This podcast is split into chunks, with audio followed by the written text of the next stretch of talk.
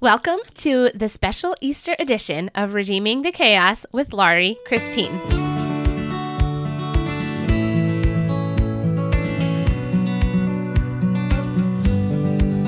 For 30 days leading up to Easter, I will be reading to you from my Easter devotional book, Come and See 30 Family Bible Stories for Easter. Come and See invites families of elementary age children to experience firsthand the anticipation, the sorrow, the tragedy, the fear, and the ultimate triumph of Jesus' death and resurrection. As I mentioned earlier, we are going to be reading one story each day leading up to Easter. You are welcome to grab the kids and listen together for your family Bible time. Or if you would rather read to your kids on your own, you can download a free copy of the ebook on my website. Just go to easterstory.faith, or you can also find a copy at redeemingthechaos.com. Let's jump into our story. Come and see, chapter 26. No boulder, no body, told by Mary Magdalene. As we climbed the final hill on our way to the tomb, I felt anxious. What would we find when we reached the tomb? My arms and legs began to tremble. Just nerves, I assured myself. But my knees continued to shake, and suddenly I could barely stand. Wait a minute. This wasn't nerves. This was another earthquake. The ground beneath us shook violently, and we all lost our balance and tumbled to the ground.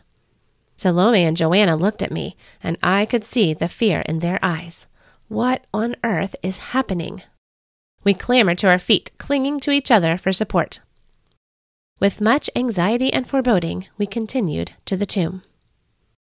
The sun was just beginning to peek over the horizon as we came over the final crest of the hill. We immediately stopped in our tracks.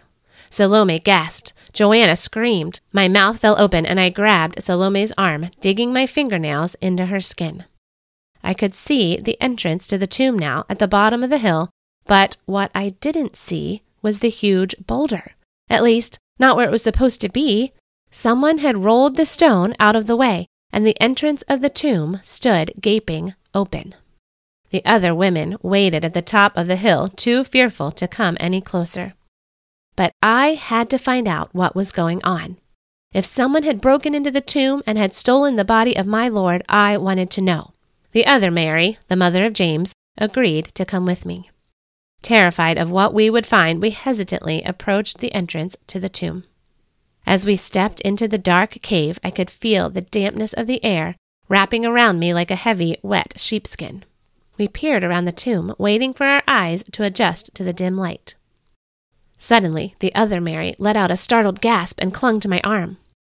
I looked to where she was pointing, at the stone slab in the middle of the cave.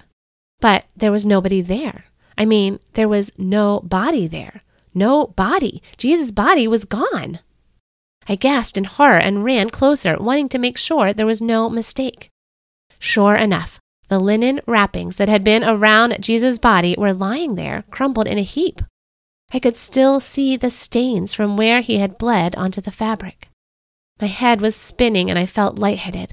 What had happened to my Lord? Who had taken away his body? Tears of anger and frustration, mingled with deep despair, slipped down my cheeks.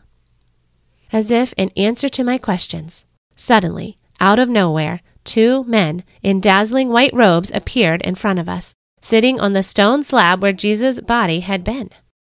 Mary and I both screamed this time, falling to our knees in terror. These weren't just ordinary men. With faces shining as bright as a bolt of lightning, I knew these men had to be angels. I bowed low to the ground. One of the angels spoke in a voice that sounded like a trumpet, echoing around the small interior of the cave. I shielded my eyes as I hesitantly looked up into his radiant face. My dear woman, the angel began, why have you been crying? Who are you looking for?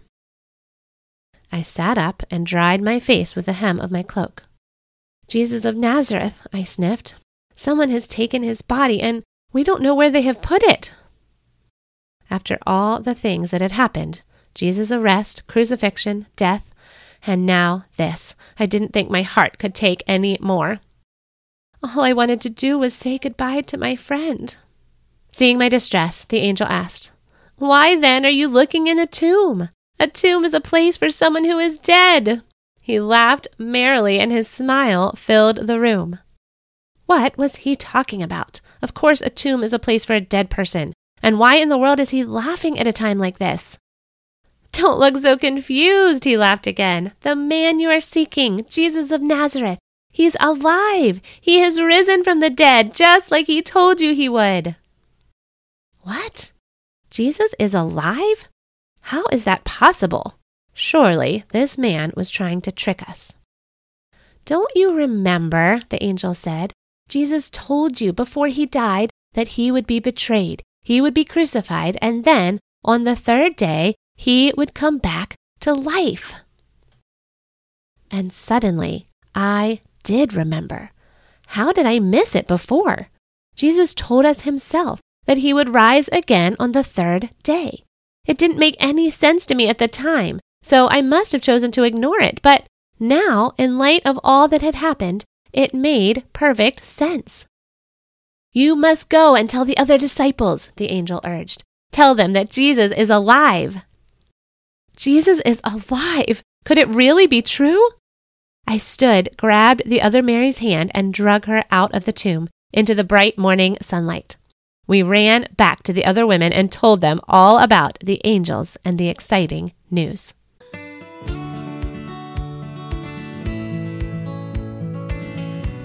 Thank you so much for joining me for this special Easter edition of Redeeming the Chaos.